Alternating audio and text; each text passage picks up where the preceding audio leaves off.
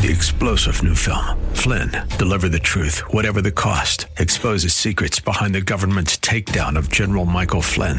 Flynn knew what the intel world had been up to. He ordered the first audit of the use of contractors. This set off alarm bells. He told the truth. He was the most dangerous person for Donald Trump to hire. They had to get rid of Flynn. Flynn, deliver the truth, whatever the cost. Available now. Watch it today. Go to salemnow.com. Salemnow.com. And now back to Lifeline with Craig Roberts.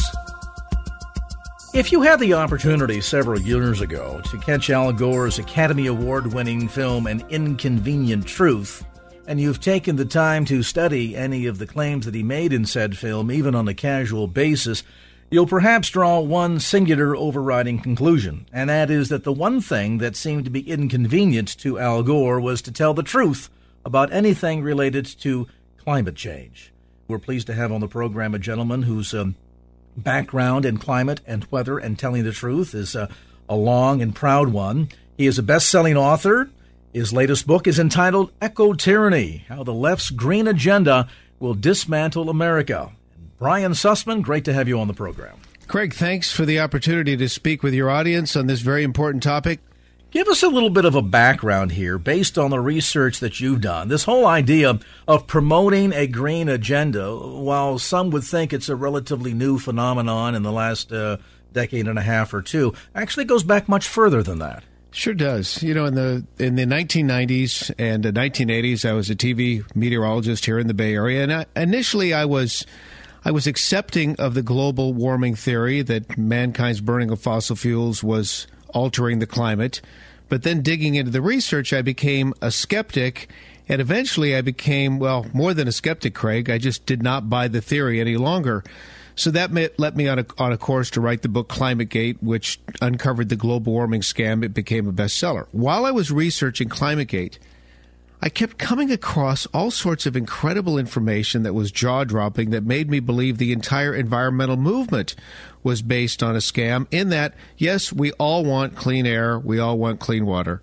As Christian people, as people of faith, we know we are to be stewards of what God has graciously given us in terms of the resources on planet Earth. But the environmental movement isn't about that. It's it's a political agenda. So, Craig, I'm reading uh, various thinkers who were some of the original thought leaders regarding the environment.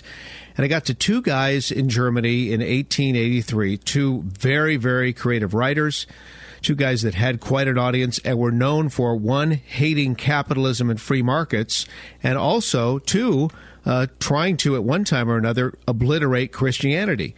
So I'm reading these guys, and they came up with a theory. And their theory was capitalism, which they hated, produced pollution, both real and imagined.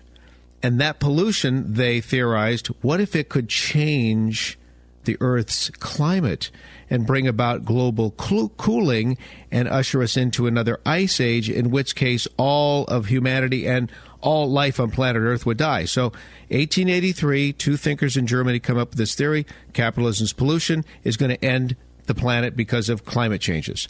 Those two thinkers, Frederick Engels and Karl Marx. That's on page 31 of Eco Tyranny. And when I read that, Craig, I thought, okay, hold on a second.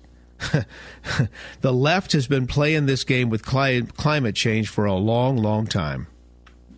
You know what's astonishing about this is it's you know what the old saying about odd or unusual bedfellows in the sense that we see aspects that quite frankly are holistically and almost entirely of capitalist nature in the sense that let, us not anybody kid each other here, uh, Brian. A, a, guy like Al Gore, for example, is making an awful lot of money on this. Mm-hmm. When you look at mm-hmm. the whole concept behind tra- cap and trade, and you see the way all of this money is being shuffled around, and how that it's a lot of it is frankly is just plain old fashioned wealth redistribution. You look at that and say, you know, there's aspects that is the dirtiest of the dirtiest when it comes to capitalism, or maybe even better put, socialism. Mm-hmm. And then the other end of the continuum, we have good old fashioned Marxist Leninist communism. How do these two end up finding each other working together on the same topic?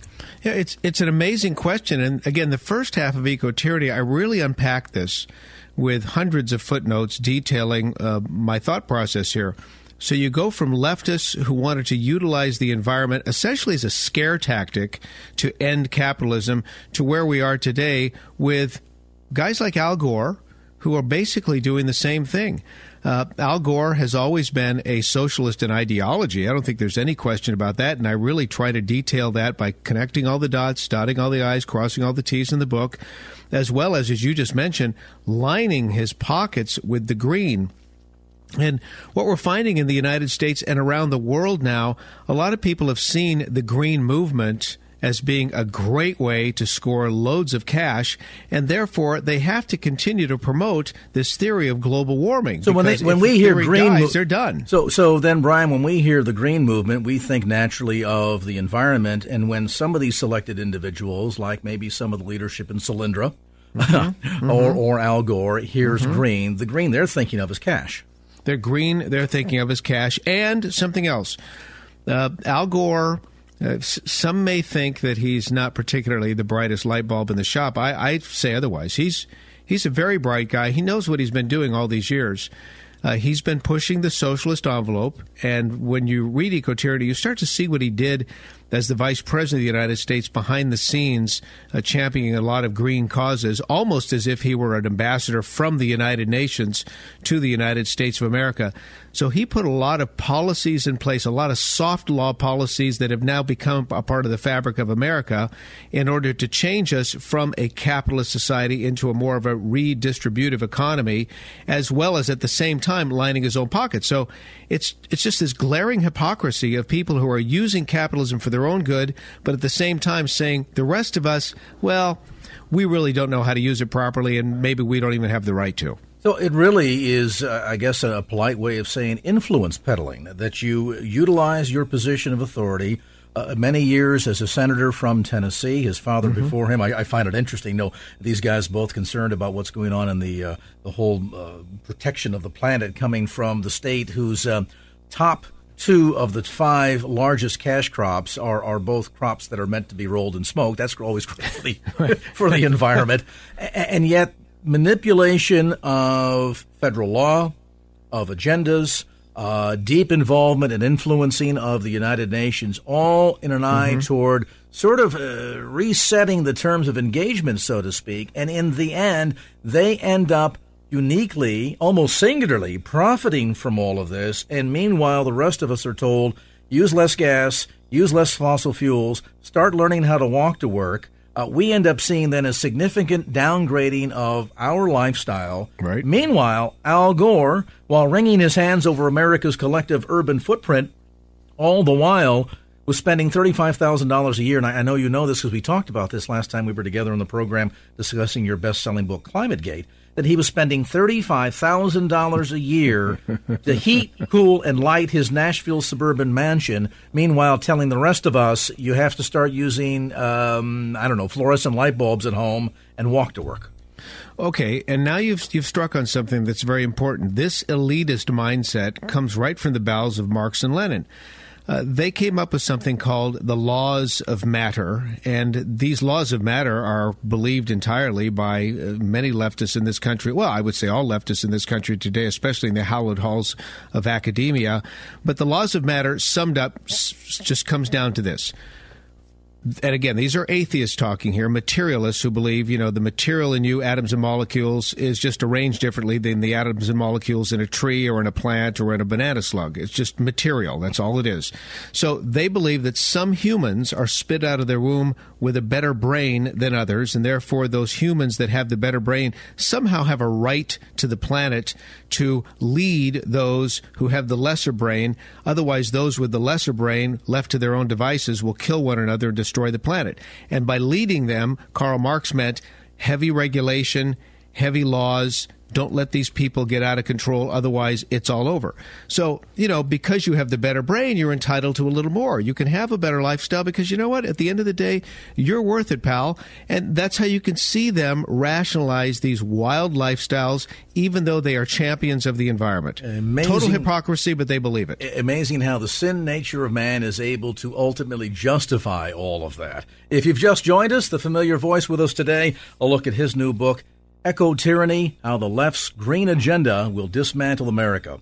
Bay Area celebrated weatherman for many years, author of another best selling book, Climate Gate, and he does something else too on the side. I forget, kind of a hobby, I think. Any rate, take a brief time out here.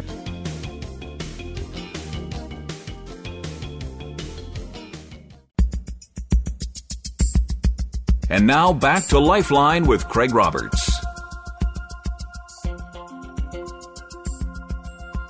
And welcome back to the program. Craig Roberts, along with our guest today, decidedly bourgeoisie in his uh, lifestyle choice. He is the author of bestsellers Climate Gate, including his latest book, Eco Tyranny. He's Brian Sussman. And Brian, just prior to the break, we were talking about this sense of the duplicity going on here, that mm-hmm. at some levels, well, these two extremes of the continuum would probably never admit to working together in an ironic fashion that seems exactly what they're doing. And, and a fair amount of it also tied into the promotion of a socialist agenda. Now, I, I don't want to spend a lot of time picking on the president. He does enough of that to himself. Uh, but when Barack Obama, for example, uh, during the last campaign, is accusing George Bush of doing nothing to deal with, for example, the high cost of fuel. And yet here we are, a scant three and a half years later. The cost at the pump is double of what it was three and a half years ago. And the president now insisting, well, look, there, there's no easy answer. There are no silver bullets, to quote the president. Doesn't that seem to be a bit disingenuous? Yes, it does.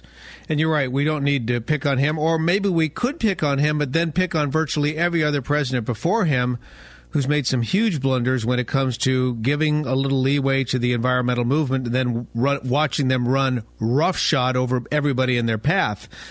Um, but you're right. When you look at our natural resources here in this great land, and it is a great land, uh, we are so abundantly blessed. And yet, our greatest competitor when it comes to, for example, what we call fossil fuel resources, and I'm specifically thinking of oil and natural gas, the Saudis look at us and if we were to ever seriously tap what's underneath our own soil, as I always like to joke, the Saudis would soil their tunics. They would be so, they would be so upset because we'd be cutting into their massive uh, market share.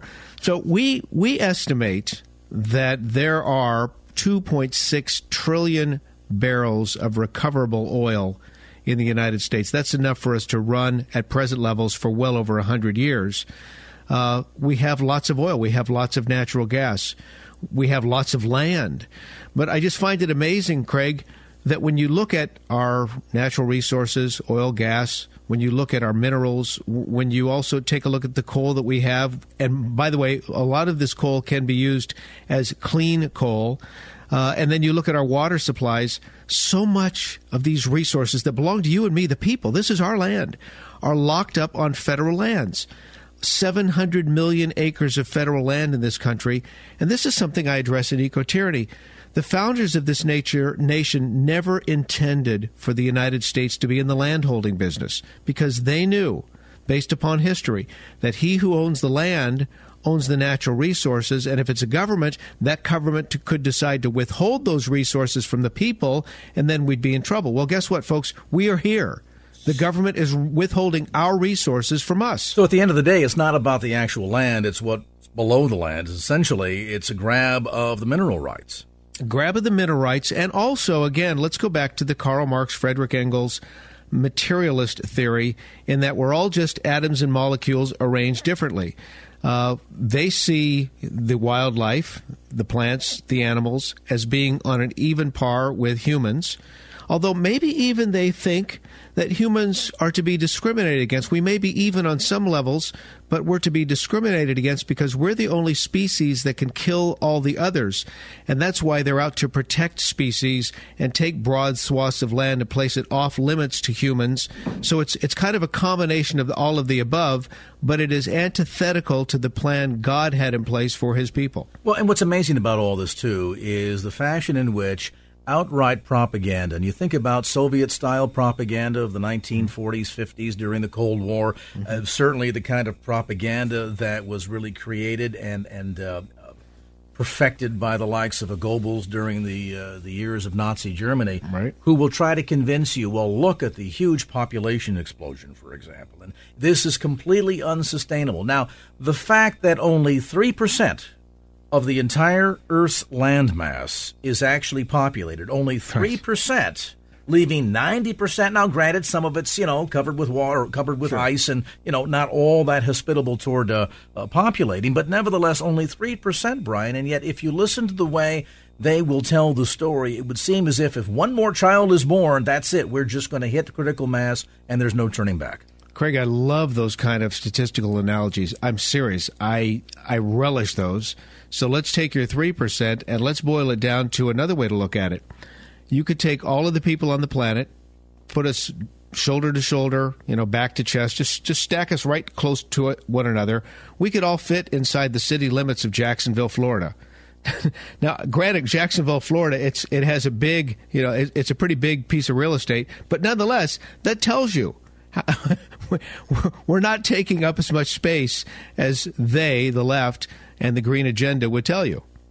If you just joined our conversation tonight with us is Brian Sussman, author of the new bestseller Eco Tyranny How the Left's Green Agenda Will Dismantle America. Let's grab a call here or two just before the break. We'll go first to um, South Bay. And Mark, good evening. You're on Lifeline with Craig Roberts and Brian Sussman. Welcome. Hey, gentlemen. Uh, I just had a quick uh, comment. I was just wondering why you guys keep calling fossil fuel when when there's no way that there's there were that many di- dinosaurs to uh, pump out that much oil. Okay, Brian, you're more an expert on this than I. What about that? Well, that's why if the caller was listening closely, I said so-called fossil fuels earlier in the broadcast because he's right. I mean, there was a time in our earlier thinking, you know, decades ago that we believed, well, all of this this oil, which is made of organic, it's organic, it's organic material. That led people to believe because it's organic. In fact, that's where the word organic stems from. That it must be decomposed jungle materials, dinosaurs, etc. I think more and more people are beginning to realize that this is probably some kind of abiotic process, maybe even a process, and, and Craig, the environmentalists do not like to hear this, perhaps even, now listen to my language, perhaps even a process whereby this oil is constantly being manufactured well below the surface of the earth Thus, we may have an ever flowing uh, supply of this crude oil. Now, Brian, if that were ever proven to be true, you realize to what extent you would throw their agenda oh, absolutely I mean, talk about a talk about an oil well sized monkey wrench. it's true, and you know, again, it's theory, but I love throwing the theories out there. Let's blast holes at the theory. Let's test them accordingly, as opposed to the theory of anthropogenic, uh, anthropogenic global warming, which we're told we can no longer debate as if it's law. Well, and this is the irony. We'll pick up this part of the conversation. We can come back after a timeout, and that is that if so much of this is theory, what are we so afraid of? I mean, even if we want to extend this, we won't for today's sake of the conversation, but if we extended the debate into evolution versus creationism, and it's all considered to be theory, why uh, is one side so afraid, and it typically it's the evolutionist side, to engage in the dialogue regarding the theory on the other side? If this is all open to theory, then why can't people come together and reason together and have an adult like dialogue? Sadly, it's probably because it simply doesn't fit the leftist agenda. Our conversation today with best-selling author, Bay Area weatherman, and he does something else occasionally. Brian Sussman with us tonight. His new book, by the way, as always, a page turner. In fact, I got to tell you this story. Um, the appendix in the back, while not typically known to be a real spellbinder, is a page turner in and of itself. So you got to get a copy of Brian's new book. Eco Tyranny, available by WND Books. You can get it at the WorldNet Daily website, as well as all the usual suspects, including Amazon.com. Back to more of our conversation with Brian Sussman as this edition of Lifeline continues.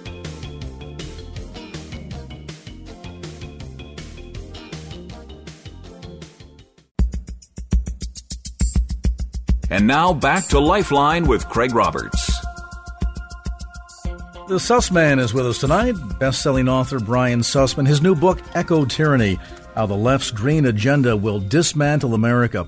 It's interesting. There's so much of this frog in the kettle theory taking place mm-hmm. here, Brian. I mean, for example, we saw during the, the Gulf oil spill, uh, suddenly now an absolute paranoia to the point of moratorium on any further offshore oil exploration as if one accident in one area, as tragic as it was, was going mm-hmm. to be sort of a preview of coming attractions. Fast forward barely a year and a half, Fukushima nuclear power plant a big mess there, and of course, so much of it understood to be wrong plant built in the wrong location, not far enough away, not high enough seawalls, etc., etc.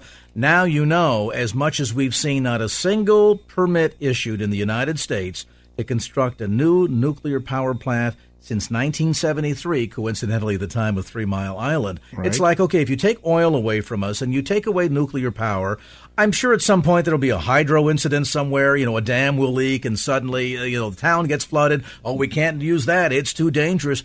What do they expect us to ultimately do here if there's no viable alternative? And so far, wind and solar have not proven themselves to be viable. That's a great point. So if we go back to candles to illuminate our homes, even candles kill over 100 people a year in this country because of the fires that are created. I mean, 100 fatalities a year because of candles. So there, there's risk with everything. Every technology has its risks. There's no question at all. But you're right. I mean, one of the things that I think is so important 20 years from now, just based on census data, Craig, we will have 50 million more people in this country. That's those are the facts. 40 years from now, there will be 100 million more people here. Okay, how are we going to accommodate these new residents? How are we going to maintain life, liberty, and the pursuit of happiness? How are we going to do that? Well, the environmentalists have an answer. It's very clear. Use less. Just take what we have. There will be no more. You are going to use less, period. Uh, I say, wait a second. That's, that's crazy. Why can't we have well, certainly we need more water. 36 states are, are facing critical water shortages. We need more dams, reservoirs, or desalination plants. We're surrounded by 6,000 miles of, of shoreline. How about some desal? Uh, that works in other countries. Why can't we do it here? Just to maintain parity in our percentage of nuclear power going forward over the next 20 years, we need 200, uh, excuse me, we need 100 more nuclear power plants, bringing our number up to 204. That's what we need right now. Uh, we need to exploit our oil and gas resources, and we need more available land. But again, in each one of these cases, the groups standing in the way of this progress, of this success, of these achievements, of this ability to pursue happiness are the environmentalists all of whom, at one level or another, do they not stand to, if not um, as a, as a group, at least singularly benefit from moratoriums or changes in policies at one level or another?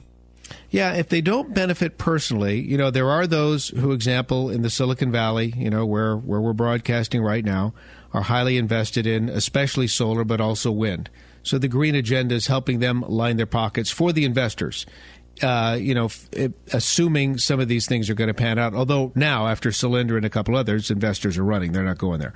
But beyond that, the other the other investment, the other payoff for these people is an ideological payoff.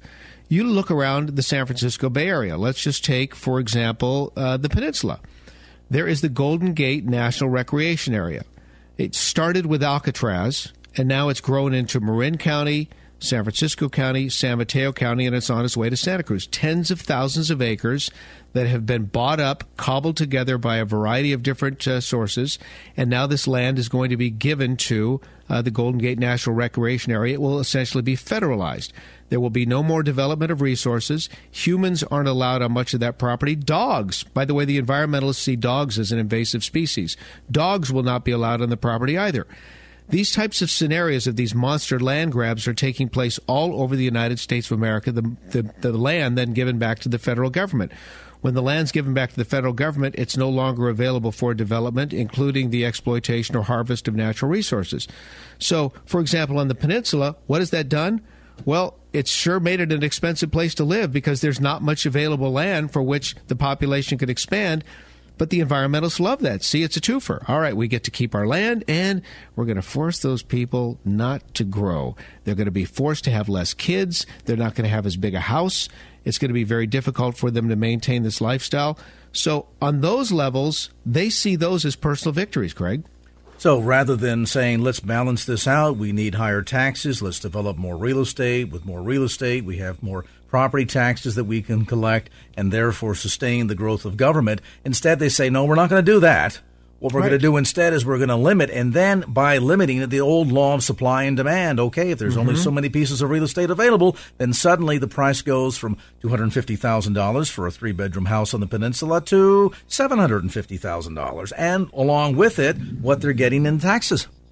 Yes, and and there's another element to this. You see, because at the end of the day, these utopians, and that's really what these this green agenda is. It's this utopia society that they want to build. Uh, they're anticipating us to have smaller houses because we will not only not only be able to afford the real estate, but we won't be able to afford the electricity to power those homes. So they're anticipating a time, and it's coming to California next year, where we're going to have cap and trade employed. If you want to have the big house and the big energy bill, oh, you'll pay. You'll pay through the nose, and there will be fees attached to that, which will punish you further. And those fees, by the way, will be used to go into the general uh, general funds here in the state of California to pay for welfare programs. That's called sustainable development. So the whole idea is, well, you want to you want to have the lavish lifestyle. Well, if you can afford it, fine. Otherwise, you're going to pay you're going to scale down. Your lifestyle is going to be dumbed down. And at the end of the day, 40 years from now, they're anticipating life to revolve around contemplating your carbon footprint the way, you know, someone who's pretty bored contemplates their navel. Is this also a case, Brian, in, in your viewpoint, where it's a bit of a, what at least to me appears to be a bit of a bait and switch, in that as we talk about class wars and the growing gap between the haves and have-nots. Mm-hmm. If you listen to the folks, uh, you know, that are protesting even today, tearing apart downtown Seattle and other parts of the nation, right. uh, tied in with Occupy, they would suggest that this is all uh, the capitalists, this is all Wall Street's fault.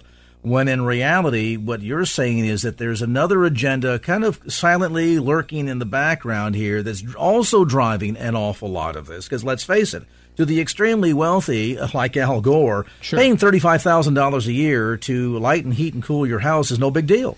No, when he's gone from a net worth of 2000 uh, 2 million I should say when he ran for president 2000 to probably 200 million as I, you know, detail in Eco Tyranny today, uh, that's a big jump he can afford it.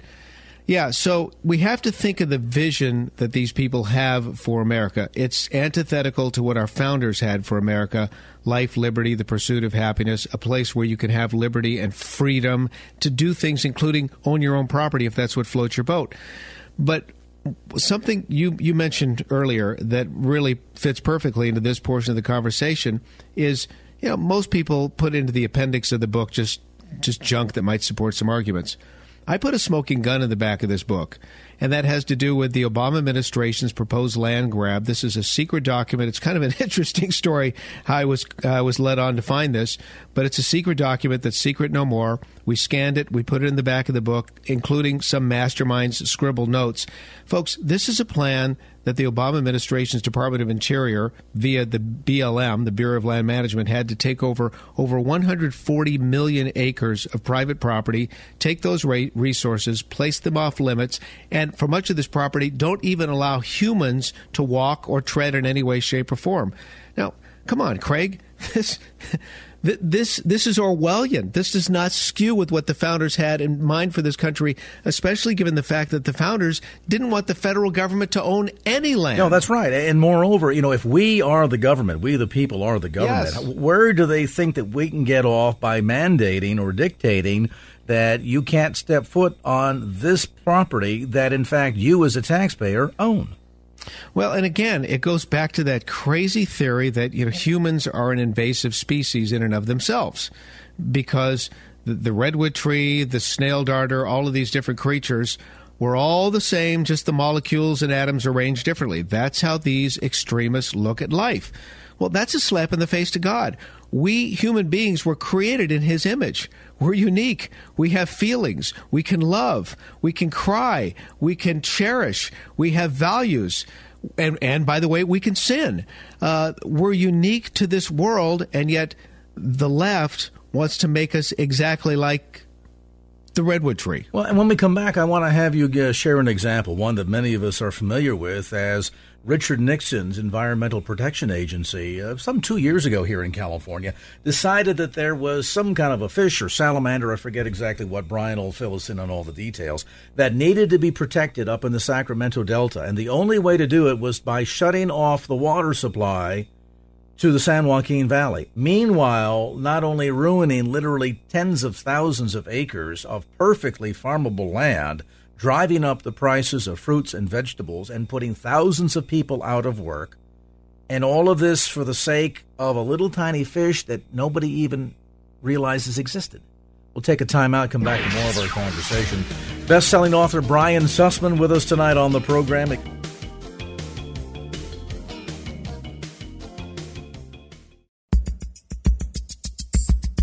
And now back to Lifeline with Craig Roberts.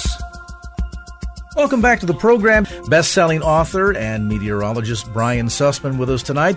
His latest book, by the way, Eco Tyranny, newly published by our friends over at WND, WorldNet Daily Books, available through the WND website at WorldNet Daily. You can also check out Brian's website at uh, briansussman.com, and uh, you can even order the book through the usual suspects, including Amazon.com, Eco Tyranny. Part of that tyranny, as we've learned here in the great state of California, Brian, includes the idea that we would shut down water mm-hmm. to the mm-hmm. San Joaquin Valley. We would literally take tens of thousands of, of perfectly wonderful farmland, dry them out so that they're useful to absolutely nobody, uh, bankrupt farmers, put tens of thousands of people out of work, increase the cost of fruit and vegetable in what is arguably the salad bowl of the western United States, all because we are trying to save a less than three inch long smelt that most people have never seen or even heard of. A three inch long smelt that some would consider bait. I mean, yes. that's all it's good for. It's, this is an amazing story, and in Eco Tyranny, again, the first half of the book is the, the history of the environmental movement. It's it's a rather academic read, uh, but I try to lighten it up with some stories, as you know, Craig, and provide just tons of footnotes, over 450 footnotes at the day's end. Second half of the book are solutions, but in the solutions portion of the book, I do have a chapter entitled "Damn It," D A M it. Damn it. Because we need more dams, reservoirs, and desalination plants in this country, and yet the environmentalists have never seen a dam they didn't want to tear down. And what they're doing to the farmers in the state of California is horrendous. Folks, you know, we live in the state. We recognize that this is the breadbasket of the world. We are the our largest industry in California is agriculture. And yet the state of California, the environmentalists, and the Department of Interior are allowing dams to withhold water from the farmers, or in the case of Siskiyou County, dams to be torn down. Folks, up in Siskiyou County, the dams are being tor- torn down in the name of the salmon. Uh, these dams have been in existence for many decades. Farmers have been farming up that way with dams that they funded privately generations ago. This is over 200,000 acres of prime farmland that's been serving this country very, very well. And it's all going bye bye. I mean, it's a done deal. This land is going to go fallow. The farming communities up there are going to go bye bye. I don't know how we're going to make up for the food that's produced in these wonderful portions of California as well as in the Central Valley. But, okay, Craig, this goes back to something that was best articulated by Barack Obama's Depart- his, his science and technology advisor, John Holdren. John Holdren used to teach at Stanford. He taught at Harvard. He is a leftist thinker. He has said that a program must be put in place in North America to return America's pristine nature and de develop the United States. de develop the United States. That's what he wants to do. This guy's in the West Wing of the White House. He's the science advisor. De-develop the United States. You're, you're, essentially saying what? That we need to engage in what effectively becomes a, a program, a, a, a plan for, for genocide? Well, for the radical environmentalist, that's exactly what it means. Now, how they're going to get there, they'll never tell you. They'll, they'll they always come back to this. Well, contraception and and, uh, and abortion and uh, having a one child per family policy would probably be the best way to attain those population goals. Well, and certainly the underlying message that we've seen kind of looming, just boiling kind of down below the surface over the last many Earth days, mm-hmm. including the recent one here at the tail end of April, is the notion that the planet would just be so much better off if we eliminated humans.